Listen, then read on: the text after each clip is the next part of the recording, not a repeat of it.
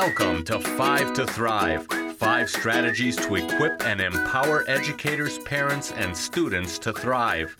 And here are your hosts, Dr. Rhoda and Professor Marty. Okay, in this episode, I'm going to start with a, a quick example. Uh, last night, my son was chomping at the bit because uh, we needed to get him to baseball practice, which was canceled because of rain. Uh, this morning, by 7 a.m., I took uh, my other son down for soccer practice and he missed the memo and it was canceled because of rain. and then I took my other son, and before he went to cross country practice this morning, uh, he was informed that that was canceled as well. And so the, the topic here is sports and how involved should kids be. And Dr. Rhoda, as always, has some really thought provoking uh, insights for for us as parents as you know what what's the balance how should we approach it what are the benefits and how this all plays out thanks professor marty yes we're going to continue our summer series uh, of short five minute podcasts with one takeaway for the week. Again, most of these are based on the work of Foster Cline and Jim Fay's work in Parenting with Love and Logic, and I highly encourage you to purchase their book if you haven't already done so. There's a lot of gems in there. So, does your child play an organized sport? So many children do, and it can be such a positive experience. But for many families, it can also pose some interesting challenges, as you were just mentioning. So let's explore this a little bit more. Okay, we'll begin with the positives. So, playing a sport is great exercise. It can teach children excellent body awareness. It's socialization. It can build character. You learn to be a part of a team, put others ahead of yourself. Uh, it can teach compassion, definitely teaches persistence, responsibility, those good lessons in sportsmanship, uh, how do you lose with grace, and so many other valuable, really life changing lessons that serve us very well throughout our lifetime. So I am a fan of sports, played them throughout my life, love, not opposed to sports in any way. But there can be some challenges. Studies show that children today spend less than half the unstructured playtime that children did a generation ago. Okay, so about half the amount of time of just freedom, free to play as they want. And families can become so busy running from one event to the next that children don't have time to play on their own and use their own imaginations. We have other podcasts where we've talked about that in detail. So all of the free time is controlled and structured by adults. And that really doesn't teach kids the important lessons of choice and autonomy. And then if we couple that with families now eating dinner together, research says a third less than in times in the past.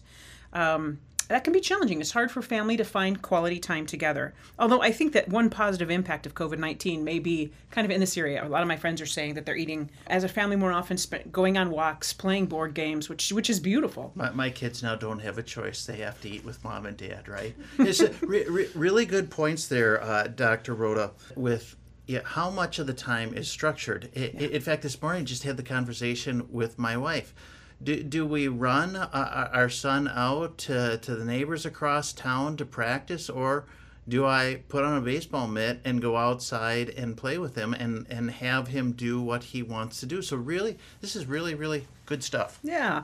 So, in addition, a lot of parents, one of the things where we have to be a little bit careful when that can be a challenge, some parents have visions of their child playing in the big leagues, and studies show fewer than 5% of children actually go on to ever get paid to play a sport when they grow up. So sometimes parents can be living their dream and their love of sports through their children. And so it's just something we really want to be aware of. It can become an in- immense strain on the parent child relationship. Sometimes the parent wants their child's athletic success more than the child does. And this doesn't teach our children how to develop their own identity and make their own choices. So we need to be aware of that, careful of that. We can also confuse kids with attitudes about sports. So they may hear us say, you know, as they're beginning out in the sport, as they're beginning in the sport, it's not whether you win or lose, but it's how you play the game, right? But just wait till they don't play well. and then they get yelled at and they feel horrible and they hear things like the old Vince Lombardi winning isn't everything, it's the only thing. You have to try harder, right?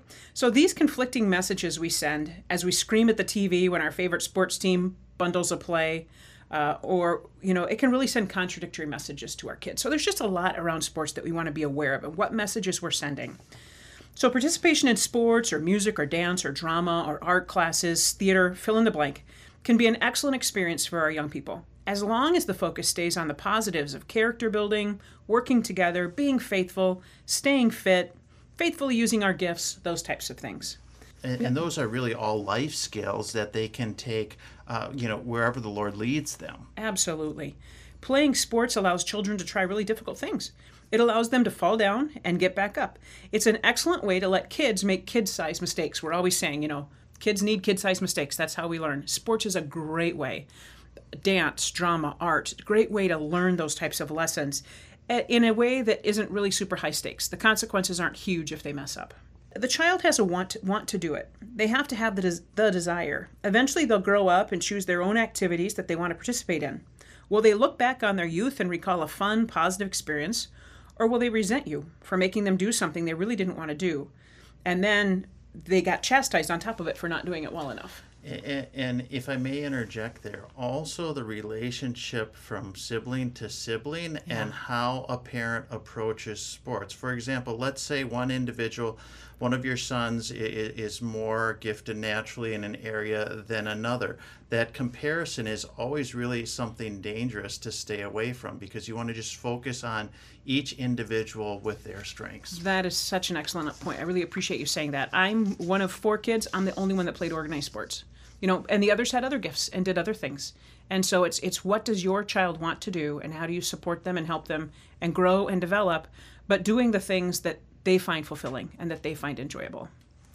So for this week one one or one tip we're just going to encourage you ask yourself why is my child playing a sport or multiple sports? Is it a healthy addition to our family life or is it distracting from the quality of our family relationships? And maybe even have the conversation with your child our goal in Five to Thrive is to equip and support educators and parents as they help each child develop to his or her full God given potential. So, the one key takeaway we'd like you to reflect on from today's episode on parenting and sports is the conversation that you have with your child on the sport. Uh, it has to be partly their decision, and also you have to be aware that uh, how you approach it influences your child's decision greatly.